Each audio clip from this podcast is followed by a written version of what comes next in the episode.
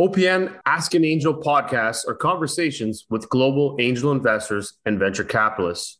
We explore how to invest, understanding investment strategies, and approaches to due diligence. Join us and learn what it takes to be a startup or what it takes to invest in the next great company.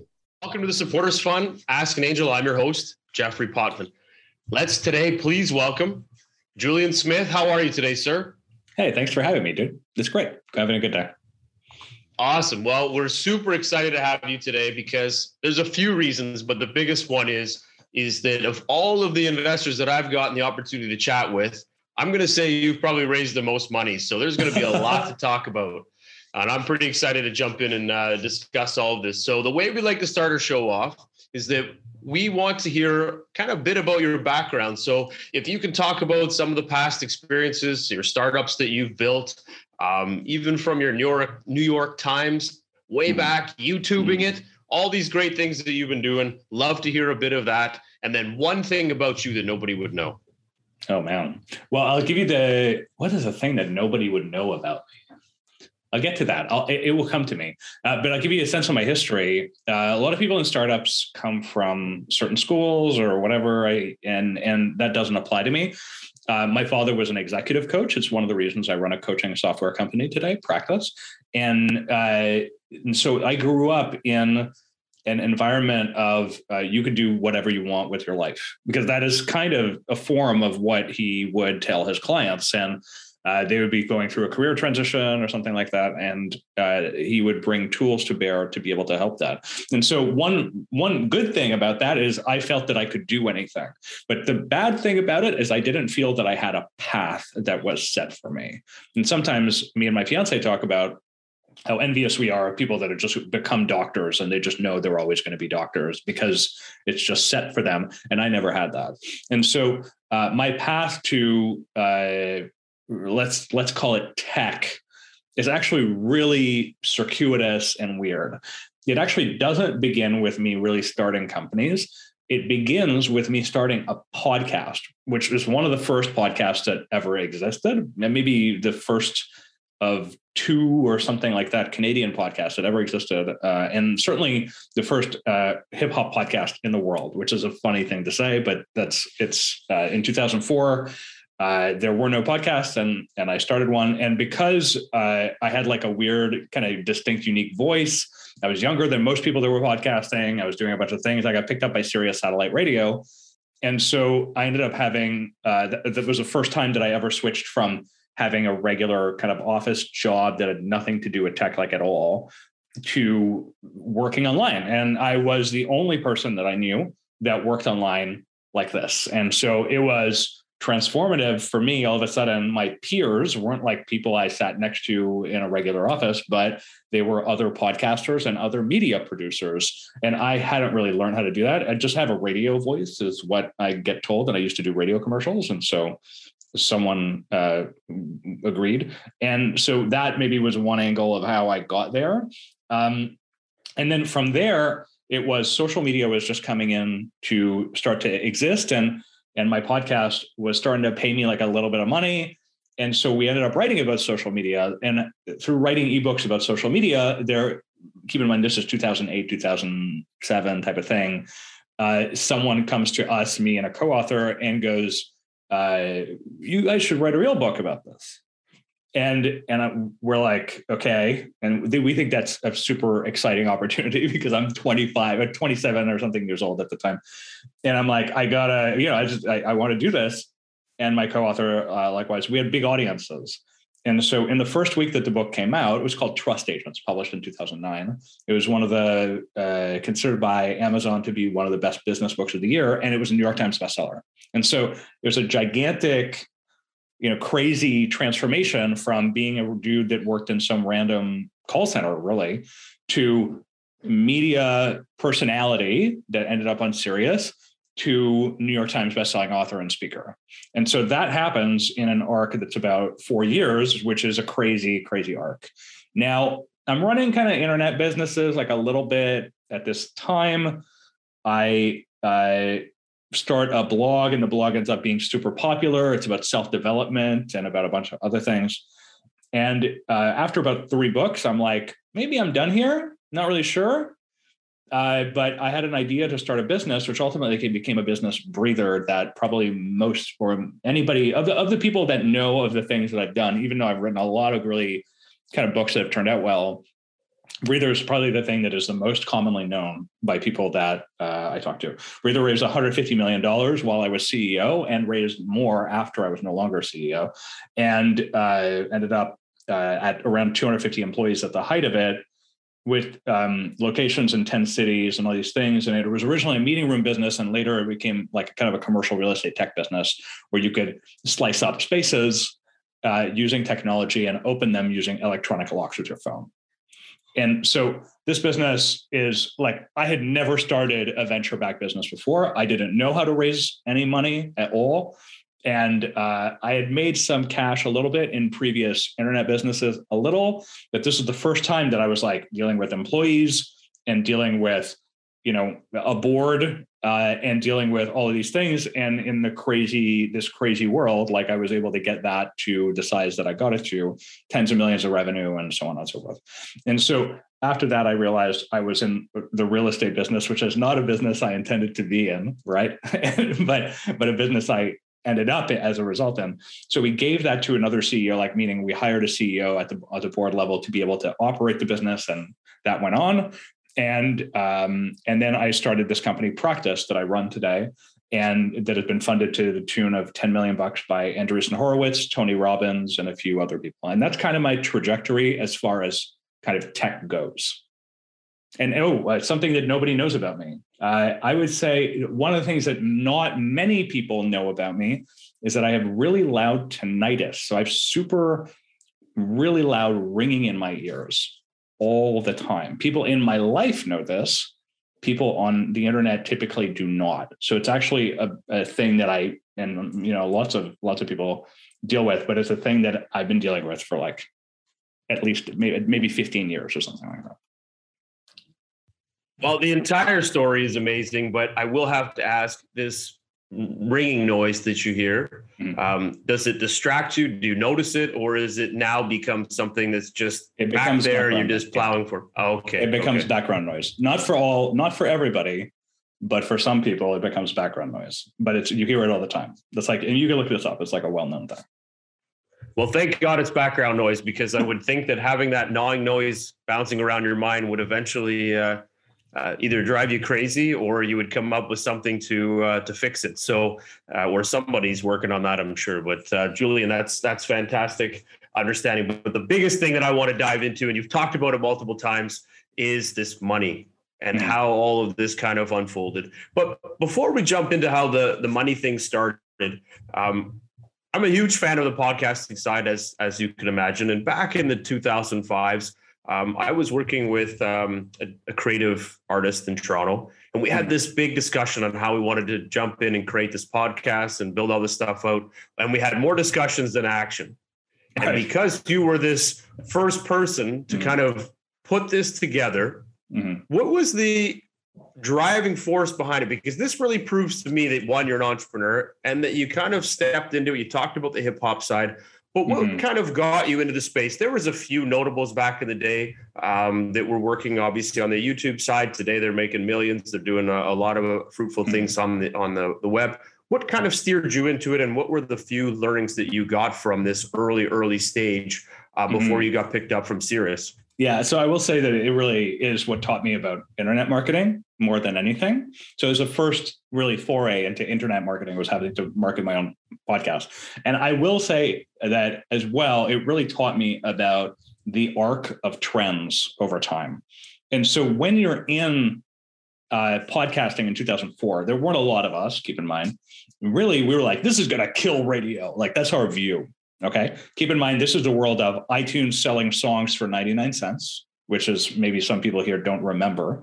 Right. And it's the world of same thing. iTunes is the only mechanism for watching movies. Is Netflix what is for streaming at the time? I don't remember, but it's a, it's a very different world. And so what it really teaches you is about the arc of change. That's true for all of tech, for for a really meaningful arc of change to occur inside of tech, it needs to take like five plus 10 plus years. That's and now podcasting is the most mainstream thing ever. But we thought that that would happen within a couple of years versus 10, 15. And then the other thing is it really teaches you uh, and the reason that I really got into it is I was just like, no, there's nobody doing this. And I was always interested in just building things and having fun with smart people. And it's still one of the main tenets of what I try to do is I try to build things with smart people I'm excited to work with and things that will entertain or help a lot of people. Like that build build things with smart people. Uh, it's, a, it's a great tagline. Uh, I do agree that as you work through things in life, if you find the right people to work with you on those projects, they can turn into some big things. But look for people that also have their own mindset in this, and they're not just the, the, the followers, but they're the leaders in this space as well. And you obviously became a leader right from the uh, the get go by jumping into something that nobody was doing, which creates that anomaly and allows you to go in and start to ruffle feathers and I, I don't think that was a bad dream to say, you know what, let's do something that no one's going to do, and this is going to take over radio. It is kind of odd that after all these years, that radio still exists the way it does. Um, interestingly, that, it's still there, but man, has podcasting really surpassed that in the last couple years, especially during the pandemic. For sure. So now you kind of jumped into the whole Sirius thing, and it sounds like you went from being just a guy in Montreal hanging out. And I'm not sure if at the time you were in Montreal hanging out, working on this stuff. And then all of a sudden it skyrockets. And now all of a sudden you kind of become mainstream. You're you're mm-hmm. really hustling it. You're starting to get to understand, like you said, you're sitting around the table with more executives and you start to really build out this whole side of things. And what I loved about your background is that you do writing, you work with the New York Times. And what I find about creative people that do writing or they are writers that they have a really great way of putting a storyline to anything that they work on or mm-hmm. anything that they're about to do. And I think that really elevates your game. And now being in this room with executives and working on the media side, mm-hmm. that also kind of elevates your game. So let's just plow right through it. And we get to your your breathing company, uh, Breather. How did this all start, and what got you looking for venture capital versus just doing what you did previously, which was building something successful and moving sure. forward? yeah, I, I I was very interested in. I'd been had more and more people around me on the startup side, right? And so I thought that's really interesting. They're building things, but I was super interested, and because I talked about uh, tech in in in talks that I did, because I was a public speaker, and because I wrote books about tech, uh, but I had never operated a business. I'd always watched it from the outside, and it wasn't really clear that what what it was that really shaped things but i was noticing that things happen in certain times and they happen in certain sequences. It's not really obvious to see a line between the first iphone with a gps to uber. That's not a really clear line but it is actually one is contingent on the other right? And so it has to happen in sequence and so similarly i was looking at similar things like this and i thought it's really interesting that you can you can open an, an electronic lock with your phone. The first Kickstarters were coming out where you could put a lock on a door and that lock you could literally just open it using your phone and nothing else. And I was like, that's super interesting. I guess you could do it with your house, but it's much more interesting if you could do it with spaces that aren't yours. And I thought, well, that's interesting. How many, how big could this network be? And I knew about network effects and how to build network effects and so on, and, and how the first few spaces would be impossible to deal with. And then over time, you deal with dozens and then hundreds and and so ultimately that that vision as unusual and implausible as it felt was viable by some angels and by some VCs. And so my vision was crazy. And typically that's kind of like how I think about things. I'll, I'll, I'll, I'll think about how the world will change. How meaningful will the change be in the world should something like this happen? Well, that would be crazy if it's this large. And in this case, it turned out to be a, real sort of mini transformation inside of commercial real estate, which is actually like really a crazy, crazy industry that is massive. It's like probably top five GDP industries in the world. And so gigantic industries. So that's that's a little bit how to think about it is then looking at it and going, wow, this could really happen. And it's interesting because from my time in media and writing, I often thought about the expression storyteller as a joke. Like, it's not a job. You're saying you don't have a job. Like, you think you're a storyteller. What is that? That's not a thing. But actually, When you're a CEO of a company, absolutely it's a thing. And it's a thing because the power of a story is the power of being able to exert leadership into an organization. And the power of a story is the ability to exert leadership into people that want to follow you, including capital, right? And so the difference, and actually, I because I run, my father was an exec coach, and I am I coach first time CEOs today, right? A few of them.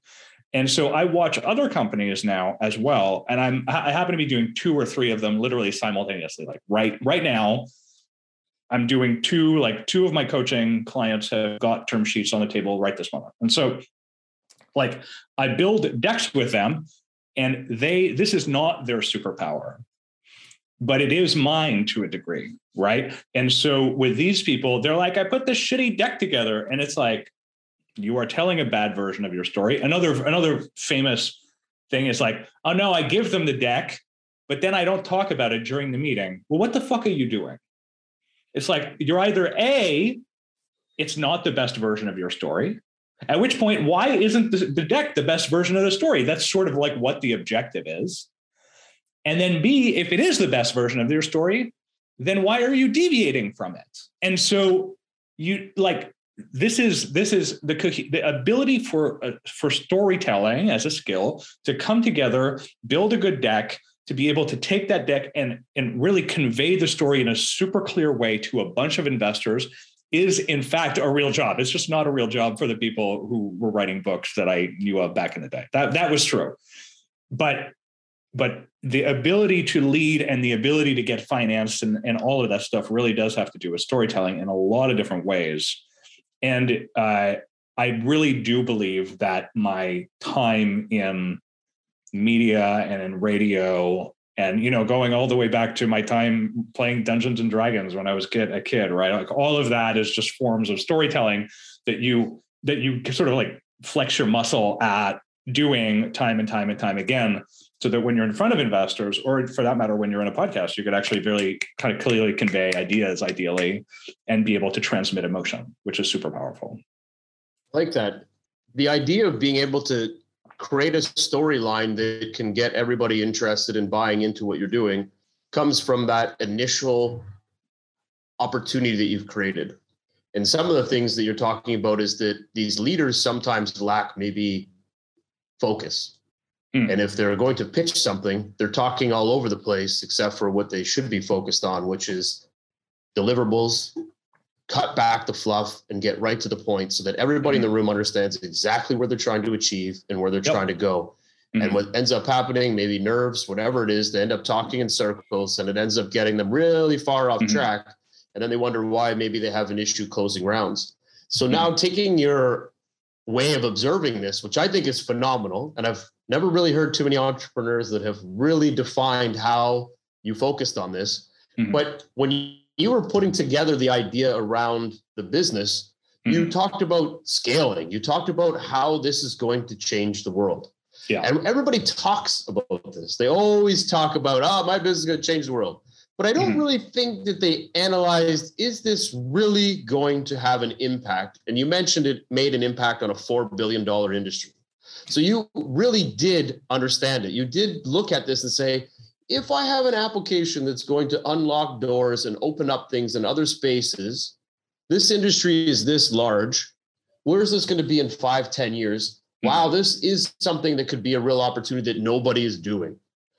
Now, I think that the reason why that you had this conviction when you talked about it now 10 years later is mm-hmm. that it actually was thought about while you were in this process versus just putting it into a pitch deck and acting like, oh, this mm-hmm. industry is three trillion. You know, we're going to take 0.1 percent. You know, this is how we're going to win. And everybody's like, yeah. yeah. go get him, yeah. Tiger. So mm-hmm. it, it really felt like you actually really understood what you were trying to achieve using innovation and moving that forward. So how do you, in your coaching today, mm-hmm. get and ground founders so that they actually can understand what the focus really is yeah. and knowing where they're going to be. It's like Gretzky saying, I'm not on the ice going, I'm going to score this goal. I'm mm-hmm. going to mm-hmm. be in the right spot when the puck goes there so that I can pick up the puck and go put it in the net. And people right. are like, there's no way you can foresee this. And you're like, mm-hmm. no, when you're this good, You can mm-hmm. foresee the next move. You have to be in focus to see that move. How do you coach people to be able to think this? Because this is pretty powerful. Yeah, so it's an it's an age it's an age long uh, um, I guess skill that I, I happen to be reading a book about rhetoric right now. Right, rhetoric, which was I guess to a degree like invented in ancient Greece and has been developed as a skill since then. And they divide it into three things. And so I would say that a good deck similarly is divided into three things. And they they're in greek in ancient greece greek i guess they're referred to as logos pathos and ethos. And so uh, pathos is the one that's most commonly known that is the conveying of emotion. And so it is i think well known you know in public speaking it's true i mean it's true in churches it's true everywhere. The most powerful emotion in the room ends up being the emotion that is transmitted to all the participants in the room. And so if I feel it and I convey it strongly enough, I will transmit that emotion to the other person and they'll begin to feel it. And that's true whether it's negative or positive or whatever, right? Lack of confidence will transmit lack of confidence, etc.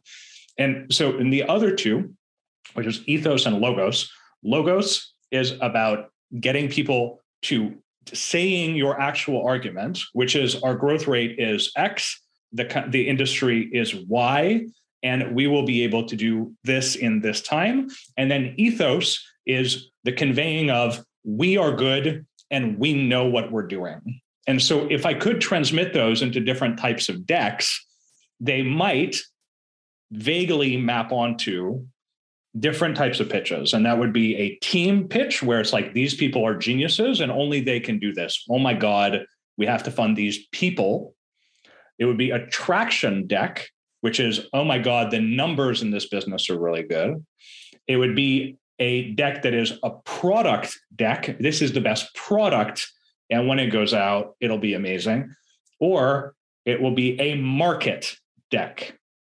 And often, when people are building decks, they do not actually say one of these stories coherently they divide what they're saying among all of these different things. And so I'll give an example.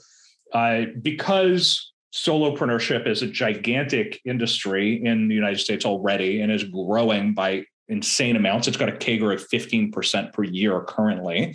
And by 2026, 2027, we, there should be about 90 million people that are solopreneurs, at least on a side hustle level. I'm not talking about Uber drivers, but more like coaches and freelancers and so on in the United States. It's a gigantic industry. So in our pitch for practice, we talk about how it's a gigantic industry and how important that is. Then we talk about we have raised $150 million before in previous businesses, and we've executed businesses at scale when these departments, these departments, these departments, we know how to do these things. So that's the team part of the deck. But often, if a few of them are weaker than others, people don't really understand that they just need to tell like one story well, which is like, we're amazing. Take a look at this stuff. We know it. Nobody else can do this. That's if that's the strongest one. Or if the market is super strong, then work on the market. But this is an, an, a set of examples of how you tell stories using a framework to convey what you are doing in the strongest possible manner. And I think that is often considered a uh, you know like an afterthought.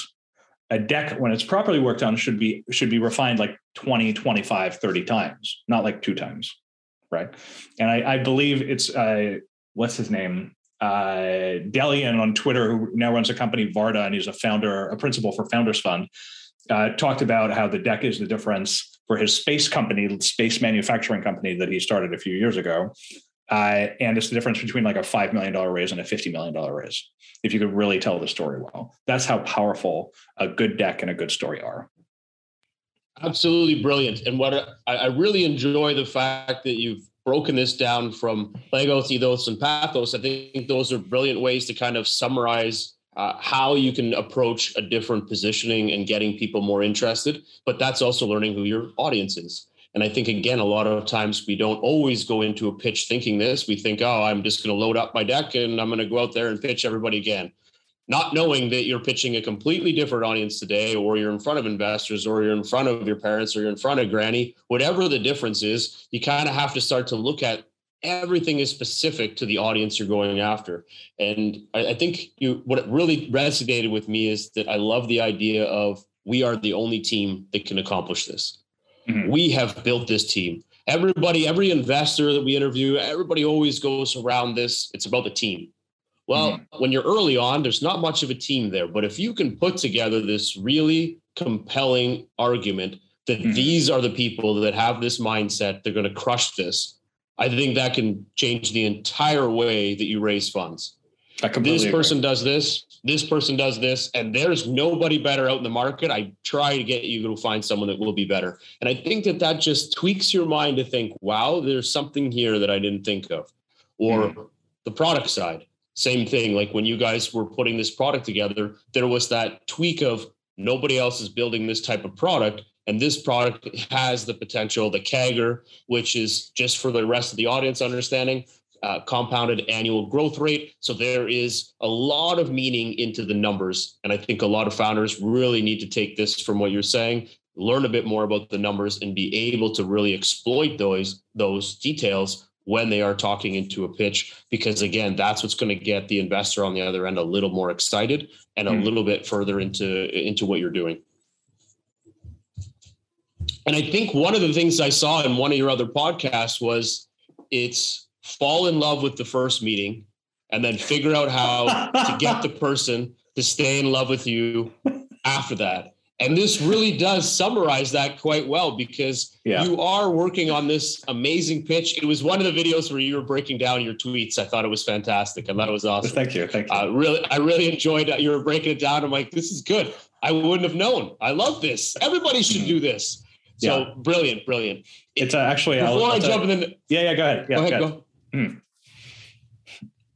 Yeah, the uh, the the thing with the with this particular thing that you're that you're mentioning, just to give you a sense, it was told to me by a GP at a venture capital fund that I work with, and he said he was there. There are in venture capital funds, as I think a lot of people know anyway.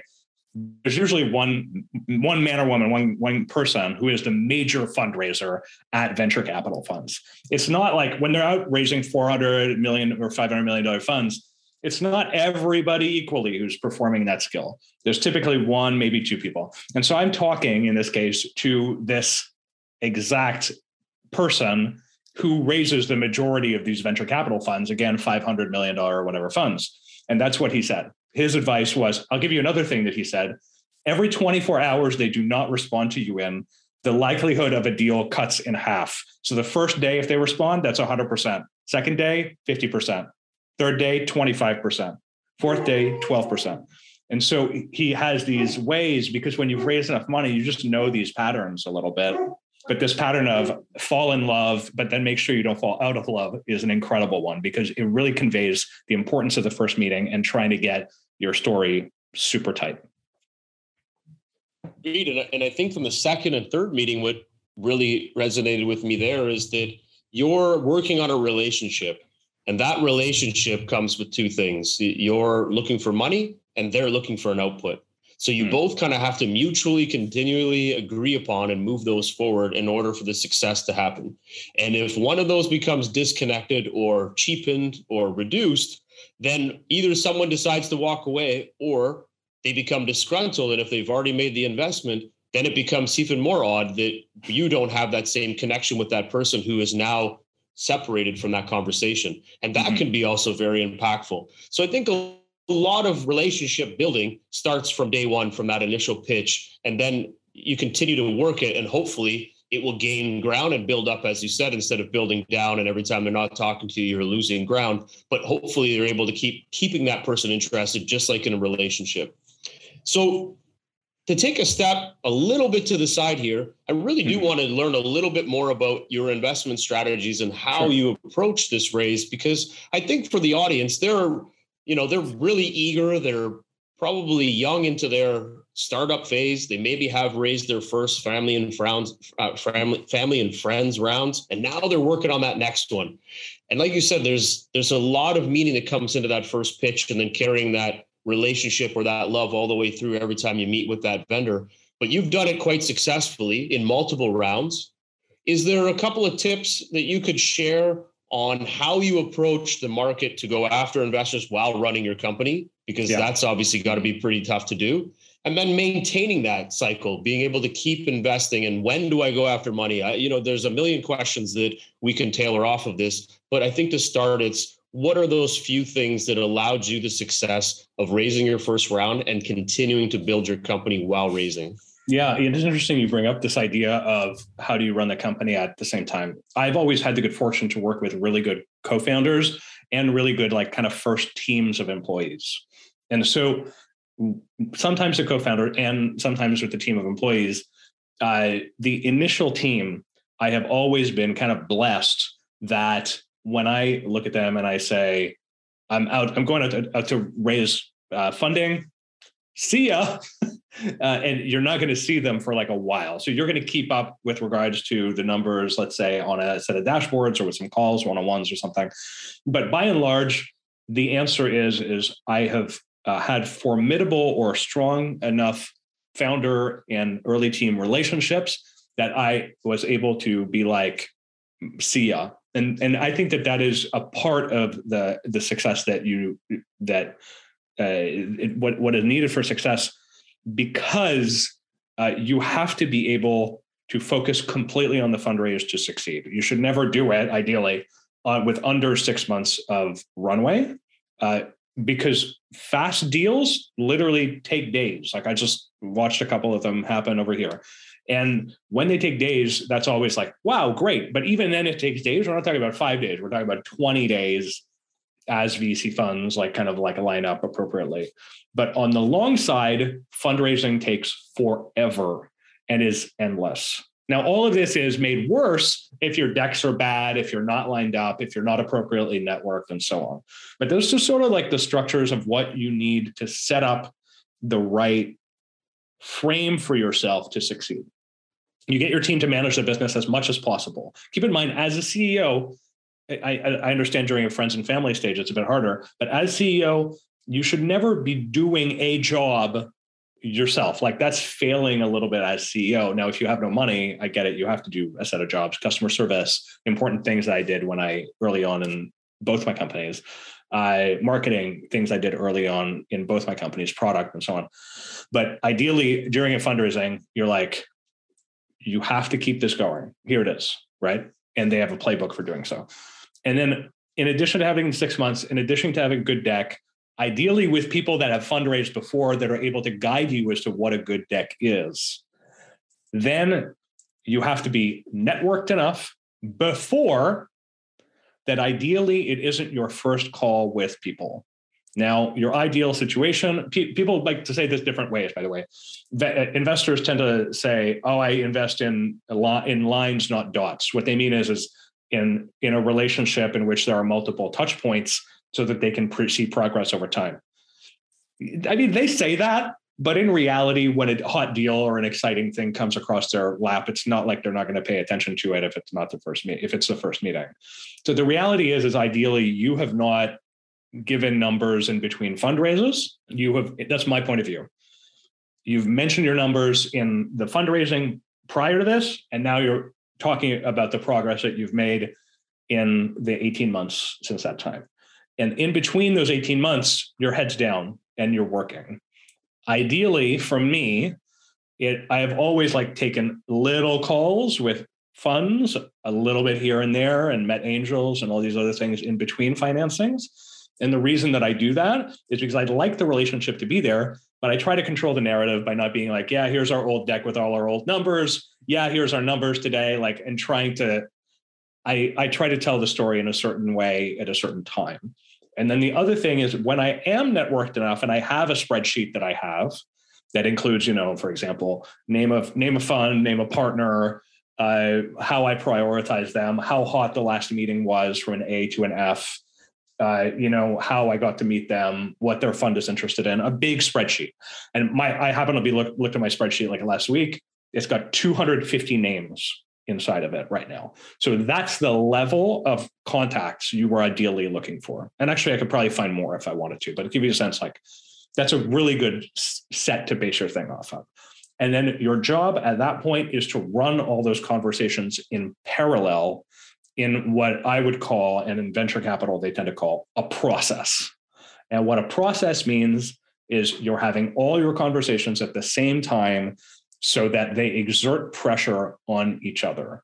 And the reason for that is, it's, I think it's pretty obvious, but the, the capital is actually rival to one another. Like a, uh, someone who I'm coaching today is raising about a $25 million round. And so for them, they can't take two $10 million checks because they've got too much pro rata. So they, whoever is putting in the $10 million, the other person can't put it in. It's just not possible. And so that rivalry that exists inside of a process means that venture funds will in ideal situations, they will feel afraid that they can't put the money in, which means that it will cause them to move faster and cause them to arrive at a decision at a more rapid rate. Because the natural state of a VC fund is I'm going to wait for more data. That's always the natural state of a VC fund. It's not you, it's literally their whole industry. And so your job is to minimize the amount of time that they have. And the way that you do that is by honestly having other options. Right. And so that gives you a sense as to how I think about a fundraising. And then you go out and you see what market ends up being, which means you see what the appetite for your deal is. So if you're an early company, you're trying to go out and raising $50 million and you just started, you better have the best team in the world, the best, best market in the world, and the best timing in the world. Right and so you look out and and a deal can go from a good example is the one that I just mentioned, where it the last the last fund fundraising for this company that I happen to be coaching the CEO of was a $10 million fundraising six months ago. And so in that time, the appetite for that company has gone from a $10 million deal at X valuation to a $25 million deal at Y valuation in six months. And so when things are managed properly, you can see how the outcome all these people end up wanting to be in. But then the opposite happens, obviously. If there's less and less appetite for it, now it's like you have to be really relentless about your process and keep searching and keep having conversations until you find a, someone to bite. And I've been in both situations. Like that. So while you're working through this seed, Series A, Series B, and you were building up your company and making these types of raises and working with your teams to do this, it sounds like you've really built out a, a great process, a great focus that it allowed you to keep bouncing in and out of this raise mode while strategizing and helping your team grow, then jump back into the raise. Is there anything that you would say, don't do these two things when you're raising funds? Do these two things in order to compensate for these other two because this is what's going to help you win. And yeah. right now it mm-hmm. sounds like everything is focused. Like I love mm-hmm. how dedicated yeah. and focused you are to this. Right. It sounds like mm-hmm. if there's anything I'm going to say, it's focus everywhere. Is just if you're raising funds, focus like you wouldn't believe, mm-hmm. you'll raise them. And then here's two other great scenarios that yeah. you need to think about. So I will say that one of the great dangers of fundraising is inconsistency in the numbers. And so one of the reasons that COVID obliterated a lot of financings during the early days is because people were like, I don't know what the future looks like. And so giving predictability to the business, I actually learned this from the, the COO, now the president of Shopify, Harley Finkelstein. He said, We don't try to 3x every year. We always 2x every year. 2x, not 3x. And that is to bake in a certain predictability into the business so that every year at this scale, which is huge amounts of GMV and huge amounts of revenue, they're still able to consistently 2x. And so that consistency creates a trust in the team and the product and all these other things. And so that's one of the things that is certainly very critical. It's like, do not miss numbers, right? I know it's kind of obvious, but it's like, don't miss numbers. The second I would say is uh, try to fundraise during a time of the year where your numbers are actually excellent, if you can.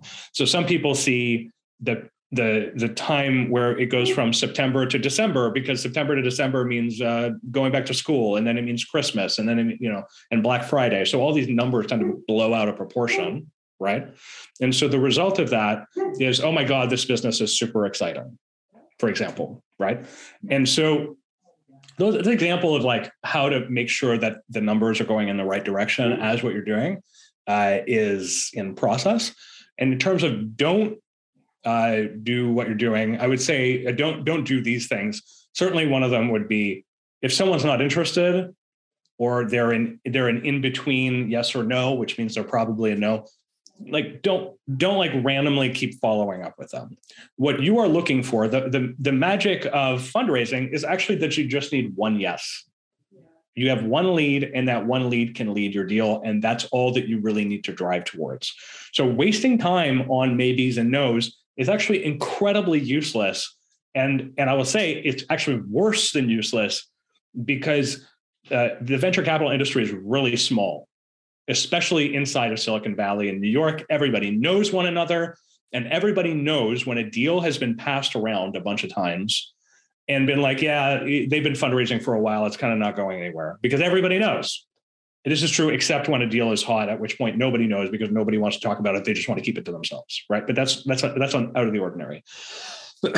and so, definitely, to make sure to stick with the yeses is important. And then I would say to you, you must absolutely stick to a consistent, regular sequence. It's it really should be treated like a CRM and a CRM is typically handled, really managed like for sales, right? The objective is to produce sales. And similarly, here you are, do not see it as like they're giving me money, really see it as I am selling a portion of the business.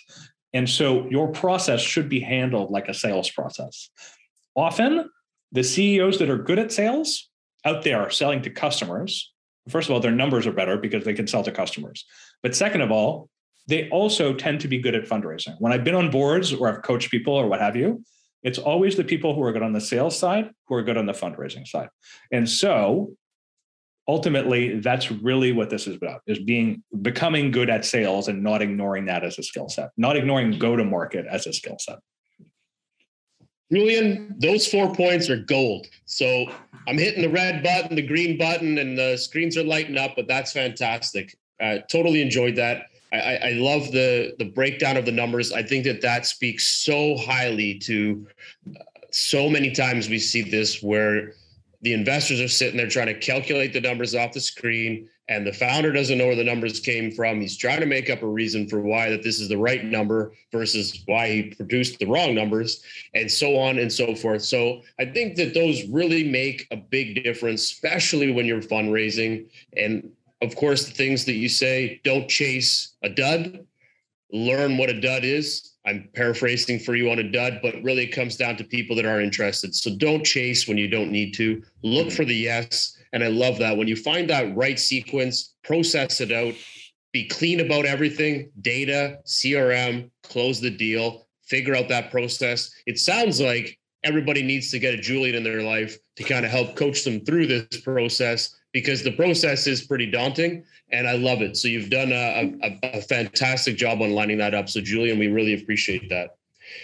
So now we're going to kind of transition into an, one of the things that we like to learn about. And I'm sure you've got a million stories because you have not only write them, but you're part of this mix every day.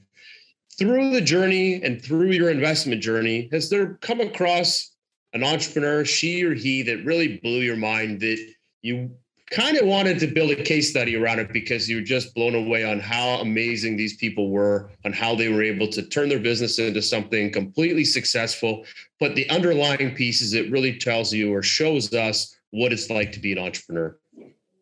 Anything that I would say the quality, the qualities that that the qualities that they are about are actually the qualities of learning incredibly fast.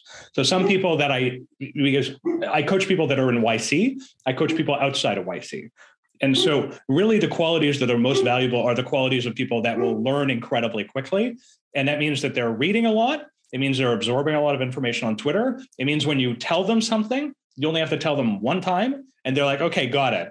And, and they just become good at improving themselves because the job it's interesting like i was talking to the coach mark my god his name is escaping me that's not good but the one of the coaches uh, that I've interviewed at Practice, where the on for the show that we do, who used to be the early CFO at Shopify, as a matter of fact, because these are Canadians, so there's a lot of kind of Shopify alumni, and he was like, he had talked about Tobi Lütke, who's the CEO over there. He said, "My job is to is to grow faster than than the company grows.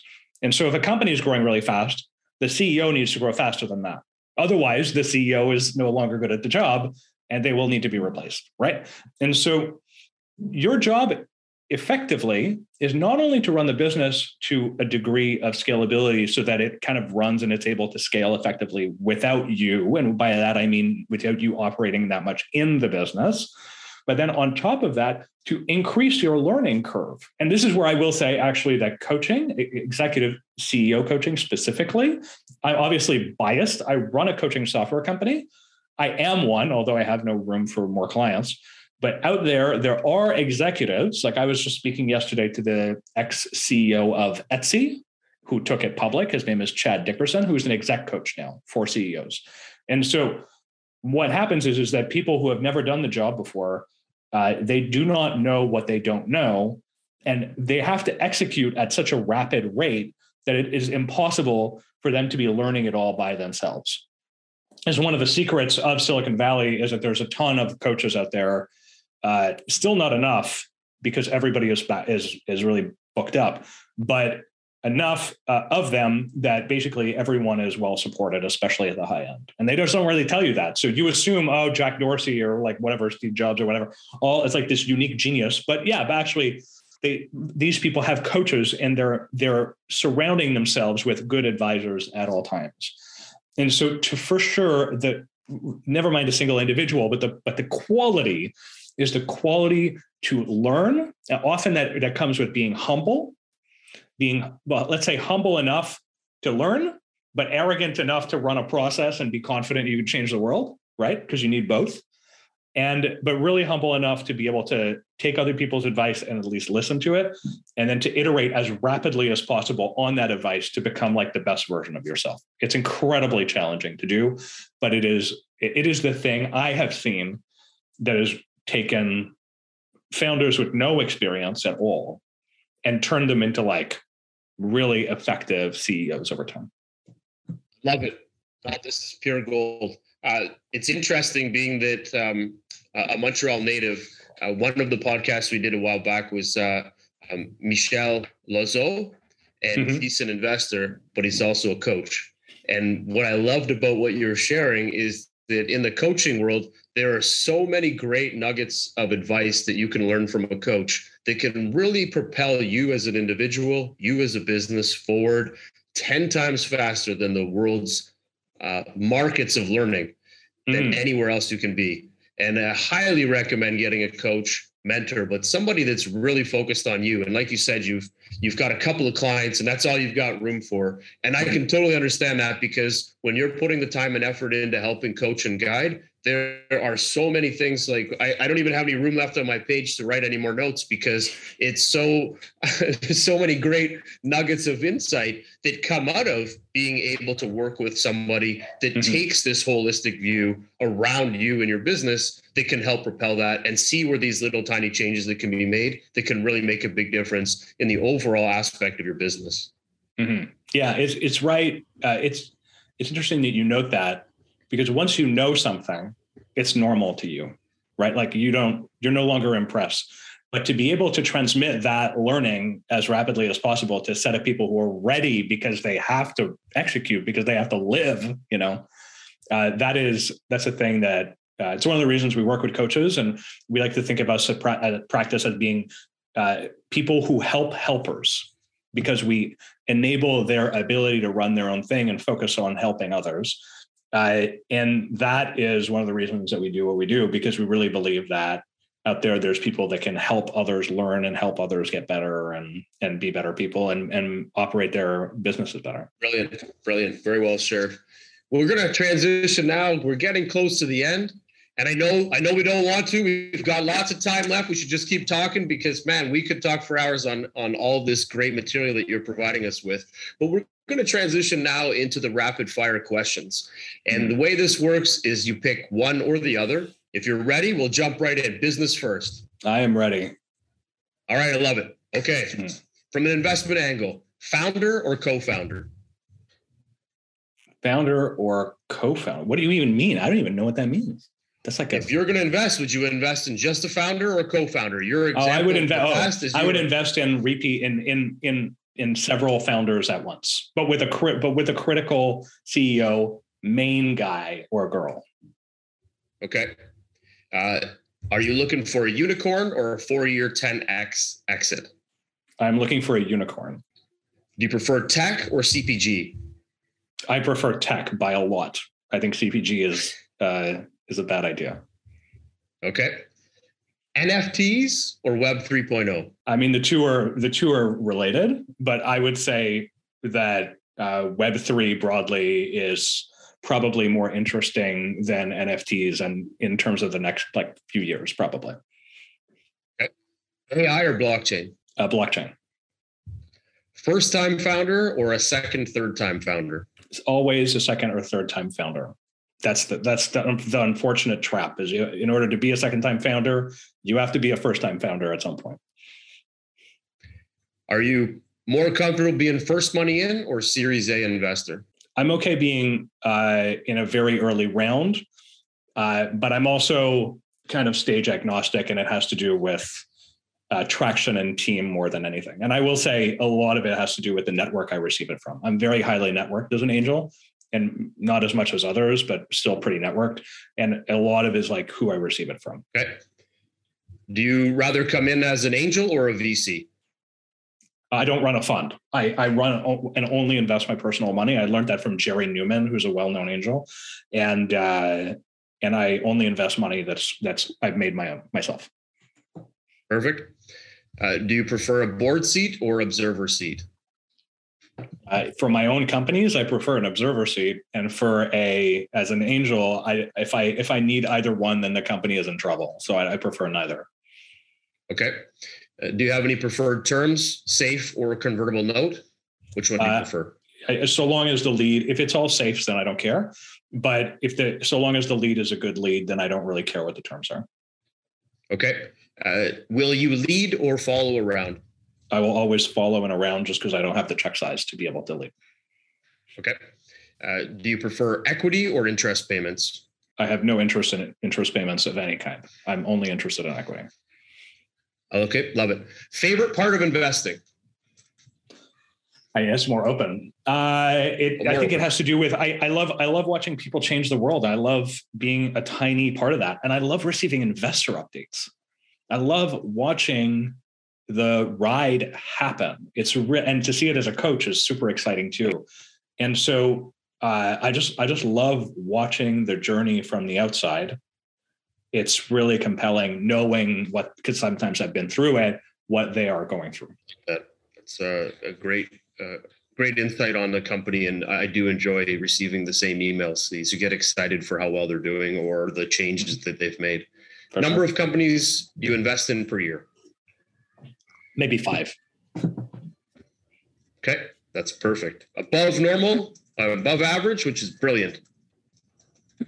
Uh, uh, uh, above average, I'm not sure. Yeah, the average angel investor uh, is anywhere between one to two uh, companies per year. So Got you're, yeah, you're certainly doing a very notable investment, which is fantastic. The, we need a lot more angel investors like yourself.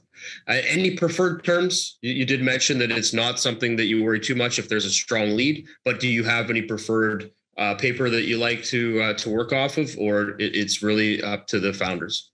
Uh, it's up to the founders, and typically. Um, uh, typically, we're working on tr- traditional uh, venture capital association deals, right? Or you're working on traditional safe notes, which are sort of designed by YC. So it, it doesn't really matter. All that is standardized. Okay. Any specific verticals you focus on? I focus uh, these days. I've happened to focus a, a, fair amount on SaaS businesses. It's not always been true. I I have some crazy, but what I what, what I will say is this: consistency, and it just speaks to what I just said a moment ago. I've I've invested in some crazy, super fast growing deals, but they're so fast that they're almost dangerously fast. And so it's almost like slower but more consistent and credible and repeatable is better than like B2C businesses that are going in that are going incredibly getting incredibly uh, big, incredibly fast, but for whom there's no consistency. Two qualities a startup needs in order to stand out for you to want to take interest. Uh, I mean, the team is most team. Uh, I think the answer it's the same as you know. I heard someone on your podcast say the same thing, which is, is like ultimately you want all three, which is team, the traction, and the market. That's what you really want. If I could only choose two, i man, I would have to choose uh, team and and traction probably. Now we're going to bounce into the personal questions. Go All right, here we go. Book or movie? movie, but I did write some books and I do like to read them. I love it. Superman or Batman? Definitely Batman. Restaurant or picnic?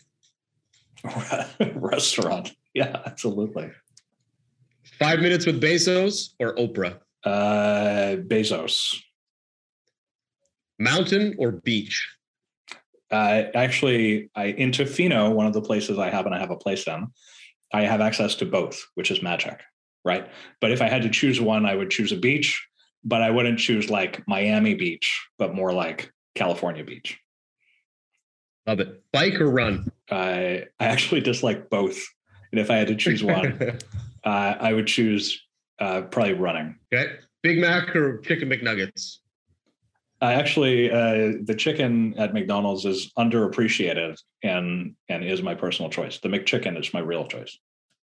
Okay. Trophy or money? Wait, what was the other option? Money. Trophy or money? I would today I would choose money. Okay. Beer or wine? Beer. Camera or mobile phone? Mobile phone. King or rich? Uh, rich, but but at the extreme ends you get both. But if I have a choice, I uh, definitely rich over king. King is is is awful sometimes. True. Concert or amusement park? What? concert? Going to a concert or amusement park? I'll choose the amusement park. All right. Good question. Yeah. Fortune cookie or birthday cake? Fortune cookie. TED talk or book reading? Often the TED talk is the condensed version of the book, which is too long. So in most cases, TED Talk, but in the right cases, you want the book because it actually contains the information that's really good. The real nuggets. A lot of books, a lot of books are just TED Talks that have been expanded to look wide enough on the shelf. Well said. Most famous person that pops in your mind now. I mean, you just mentioned Oprah and Bezos, but aside from that, uh, I would say Jack Dorsey is the person that comes to mind. Okay. First brand that pops into your mind. Uh, the first one that comes into my mind is D squared, but that's a brand that I hate. All right. I would say 90% of people ask this question pick Apple. Favorite movie and what character would you play in the movie? Uh, favorite movie of all time? I, right now, I, I just saw Dune in theaters and I think it's a masterpiece. So I'd choose Paul Atreides and I would choose Dune dying to see that movie. That's awesome. Okay, perfect. Uh, favorite sports team? Uh, the Toronto Raptors. Yeah, they do rock. Uh, all right. Favorite book? Uh, Man's Search for Meaning is one of the books that had the biggest impact on me. Um, I wrote, uh, it's not my favorite book, but it's my favorite book of mine is a book that I wrote called Flinch, which you can look up and is free. Uh, and um, I don't know. I, I really like a lot of books. It's hard for really hard for me to choose. I've read a lot of books, but those are good choices. Those are perfect. Those are great. Uh, okay. What is the meaning of success to you? To be able to live the life that you want to live with as little restraints as possible. Brilliant. Very well said. What is your superpower? Man, I uh, I had I the, the real superpower that I have is I, I know how to talk to people. That's it. That expands to a lot of different adjacent skill sets. And for a long time, I really believed that I was special in a lot of in different ways than that. Like, oh, I can good at telling the future. No, no, no. But in reality, the number one skill that I have is I know how to talk to people and I know how to convince them. Well, I think taking all of this well-rounded entrepreneurial experience, investor experience, and all the things you've done on podcasting, YouTubing, writing, eh, you're very well-rounded. And I would say that in that writing aspect, it's allowed you to 100% be very understanding, have a strong empathy, but being able to work with others and help bring out the best in them. So I can totally understand how that would be one of your strong suits and getting people to move forward in the right direction. I think it's brilliant. So, Julien, we're going to thank you for joining us. There is so much material here. I'm not even sure you can see it, but uh, I've never written so much in my life. It was probably it could have been kept going, or you would have had a million tap taps on the keyboard. But again, mm-hmm. Julien, uh, very, very, very thank you for all of the insights you shared today. It was super impressive, uh, really helpful. I think a lot of people are going to learn from this, uh, and and I just wanted to um, turn over the last segment to you. And the way that we like to end our show is that we like to give you the last word. So anything that you want to share to founders, investors, and uh, anybody in this ecosystem globally, uh, we turn it over to you to share. And please uh, share with us also how you can be reached but again, thank you very much for all your time today. Yeah, sure. Yeah, you can find me on Twitter at, at Julien, which is spelled J U L I E N, the French way. Uh, my company, Practice, which is a practice.do. Uh, my advice to founders is uh, have a combination of passion, because you need to work on it for a long time, with marketability, which is the ability for it to actually succeed. Not one and not the other. With one, you'll go on and achieve nothing. With the other, you'll achieve everything, but you won't give a shit about it. And so the only the combination works well. Uh, and I guess I will leave it at that. Julien, thank you again. Thanks for having me. Okay, well, this was uh, amazing. The spending the time with Julien and being able to to deep dive into so many great pieces, and you know, being that he's a coach uh, today and building a practice around that, it's been phenomenal to have him share uh, you know, I, I, love the things that you got to look for when you're raising funds. He's already raised over 150 million, and some of the great nuggets there that are, you know, don't miss the numbers, don't mess up the numbers when you're writing those down. They're pretty important. Um, you know, understand your CAGR. But I think what I really loved about the fundraising side too is that if you're raising funds, raise funds when you're on your upside. So we usually have big months in your entrepreneurial experience. So if you know January to March is your low months, then that's when you should be uh, working really hard to get aligned so that as your numbers start to build, you get out in front of everybody. So you're running that high uh, high volume, and I think that's really going to bring a lot of value back to you and your business, especially when you're uh, when you're raising. And um, you know a couple other things that you know don't chase the nose chase the yeses. And if you don't know which one it is put it in the middle and do a drip small reach out. But focus on the people that are really interested in what you're doing and uh, build a process around it everything is about focus and process and if you can do that and commercialize how you raise funds or how you're building your business it's going to bring you a lot of uh, a lot of extra traction. We talked about uh, ethos, pathos, and logos, and tying those three elements into you know your empathy, um, how good you are, the teams, how great the team is, and putting together that fantastic um, suited deck for your audience. Again, these things are all powerful and make a big deal when you're raising funds and building your company. Uh, Julie, again, thank you very much for uh, for sharing all these insights. Uh, thank you for joining us today. If you enjoyed the conversation, please feel free to share with your friends or subscribe to our YouTube channel. Follow us on Spotify, Apple Podcasts, and or Stitcher. Your support and comments are truly appreciated. You can always check us out at supportersfund.com or for startup events, visit opn.ninja. Thank you very much and have a great day.